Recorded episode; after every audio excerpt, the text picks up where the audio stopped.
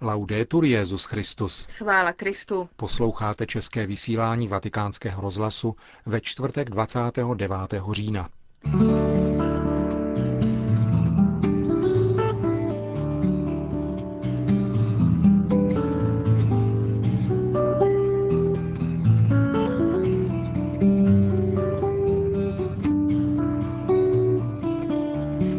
Benedikt XVI. promluvil ke členům plenárního zasedání Papežské rady pro sdělovací prostředky.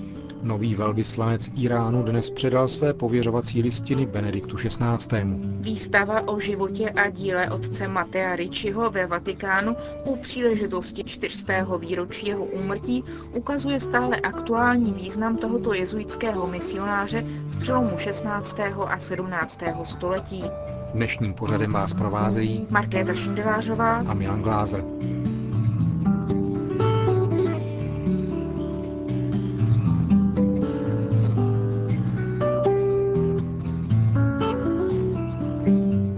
Zprávy vatikánského rozhlasu.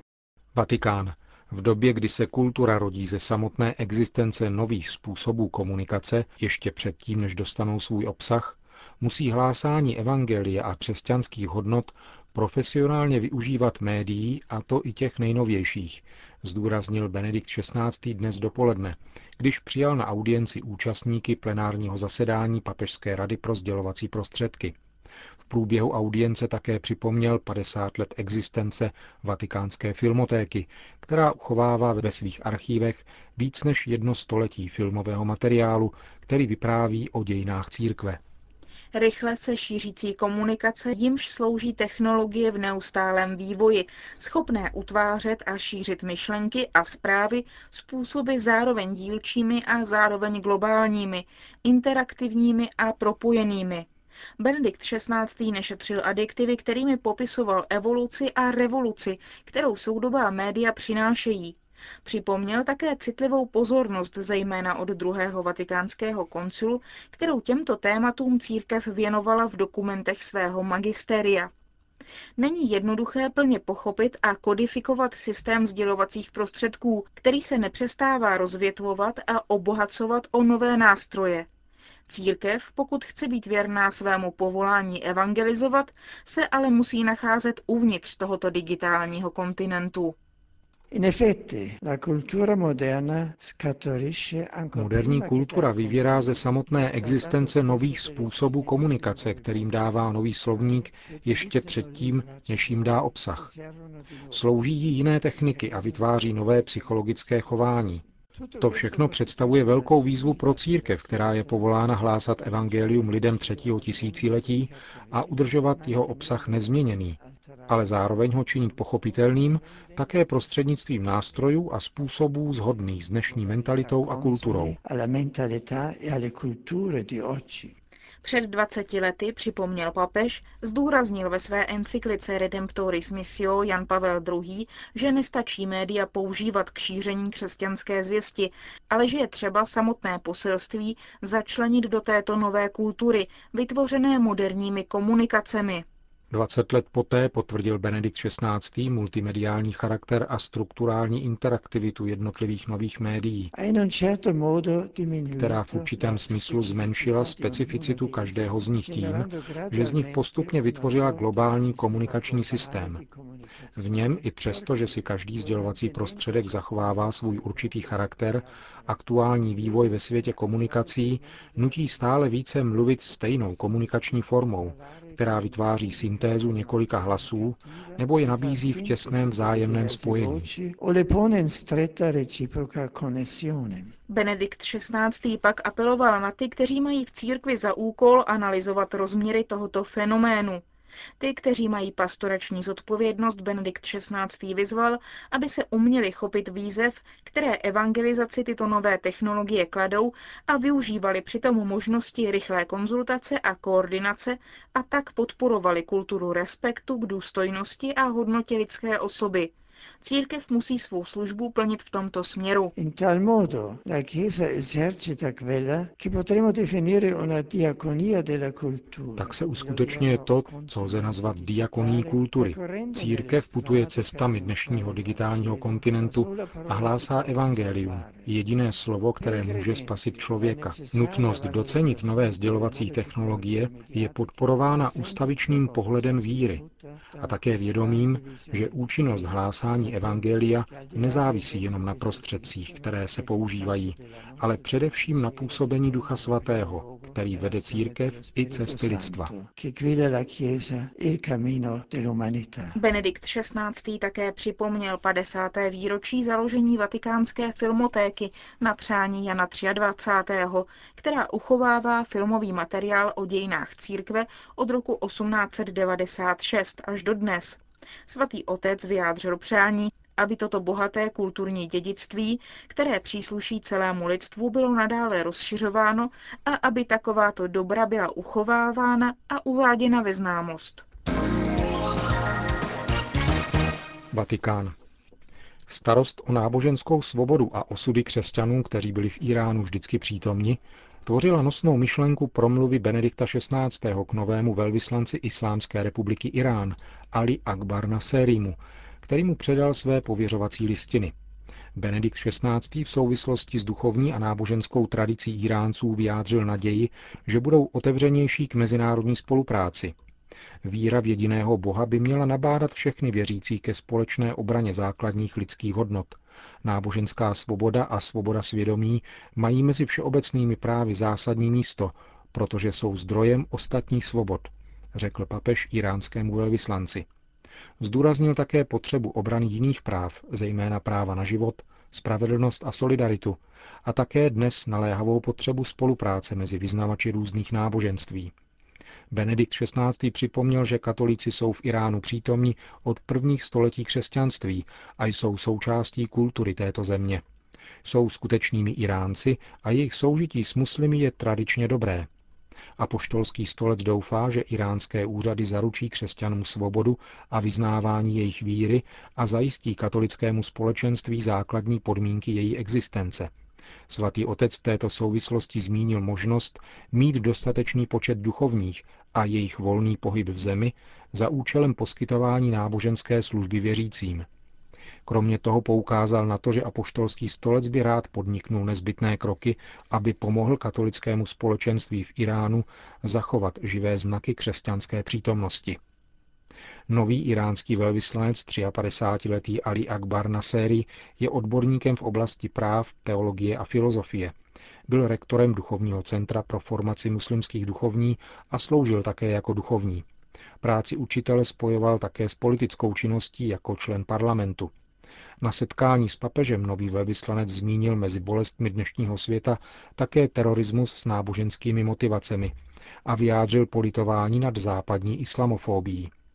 Prohlásil také, že křesťané se těší občanským právům a že jeho země využívá atomovou energii jedině za mírovými účely a při plném respektování mezinárodních předpisů. Vatikán. Nedávno jmenovaný šéf Vatikánské banky prohlásil, že vzhledem ke hrozbám biotechnologické revoluce mají i ekonomové právo na námitku svědomí.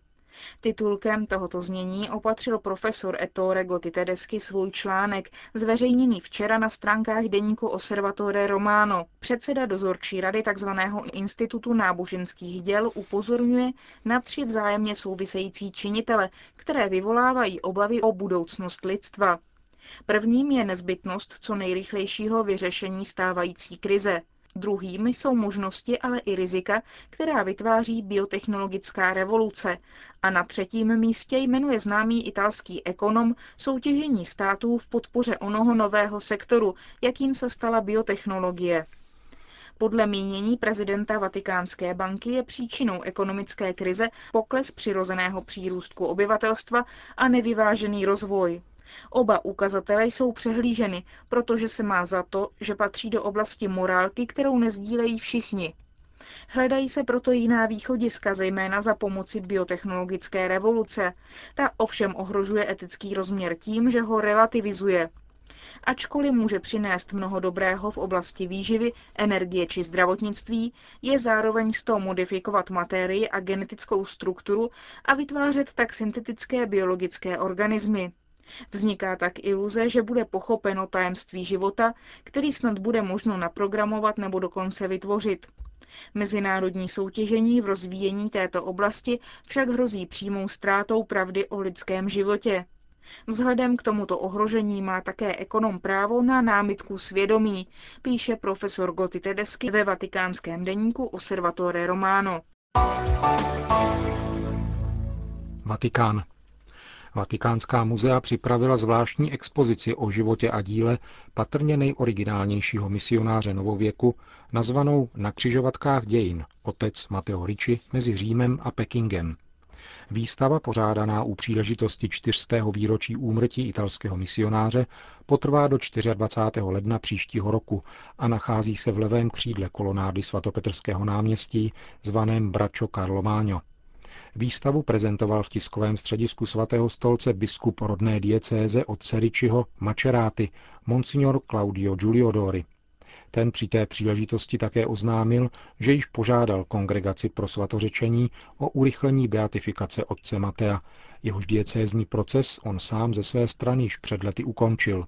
Ředitel tiskového střediska svatého stolce otec Lombardy při prezentaci výstavy zmínil také možnost, že by pekingská diecéze mohla zahájit beatifikační proces prvního čínského konvertity Xu Guangui, kterého pokřtil otec Richi. Bylo by nádherné, řekl otec Lombardy, kdyby tyto dvě postavy, obvykle zobrazované společně, mohly být také společně vyzdvihnuty k oltářní úctě. Otec Mateo Ricci, který žil v Číně 30 let, byl prvním cizincem, kterého nechal tehdejší císař Van Li pohřbít uvnitř císařského paláce a který je v Číně dodnes pokládán za jednoho z tvůrců čínské kultury. Hovoří o tom pro vatikánský rozhlas ředitel vatikánských muzeí profesor Antonio Paolucci. Pokud jde o odkaz otce Ričiho, napsal jsem už dříve s notnou dávkou ironie, že bylo zapotřebí komunistické a ateistické země, jakou je dnešní Čínská lidová republika, aby mohla být vyzvednuta role otce Matea Ričiho. Pro dnešní Čínu je totiž Mateo Ricci jedním z otců zakladatelů čínské civilizace. V Millennium Center v Pekingu, které je místem státních ceremonií vládnoucí strany, je polychromovaný mramorový relief obrovských rozměrů, který synteticky zhrnuje celou čínskou historii. Všechny tam zobrazené postavy jsou číňané. Není tam žádný cizinec, kromě dvou Italů, Marka Pola a právě otce Matea Ricciho. Číňané si vybrali z kultur celého světa pouhé dva cizince a oba jsou Italové. To je dostatečně výmluvné k tomu, máme-li říci, kým je dnes pro Číňany otec Ricci, neboli Li Madu, jak jej nazývají. Čím je podle vás tak přitažlivý? Matteo Ricci podle mého názoru dokázal s obrovským předstihem pochopit, že vstupuje-li se do kontaktu s cizí kulturou, je nejprve třeba přijmout rozpoznávací znaky této kultury. Je třeba se stát vláčným, ohebným. Je třeba se určitým způsobem nechat prostoupit její vnímavostí, duchem hostitelského lidu. A právě tím se stává přitažlivým pro tuto kulturu. Ricci totiž nehlásal v Číně křesťanství přímo, ale jakoby mimochodem. Přináší tam kulturu západu, přináší moderní západní dobu s jejím vědecko-technickým pokrokem, a tak jako by svedl tehdejší lid, zejména císařský dvůr. Říká na okraj výstavy o italském misionáři z tovarištva Ježíšova otci Mateo Ričim ředitel vatikánských muzeí, profesor Paulucci.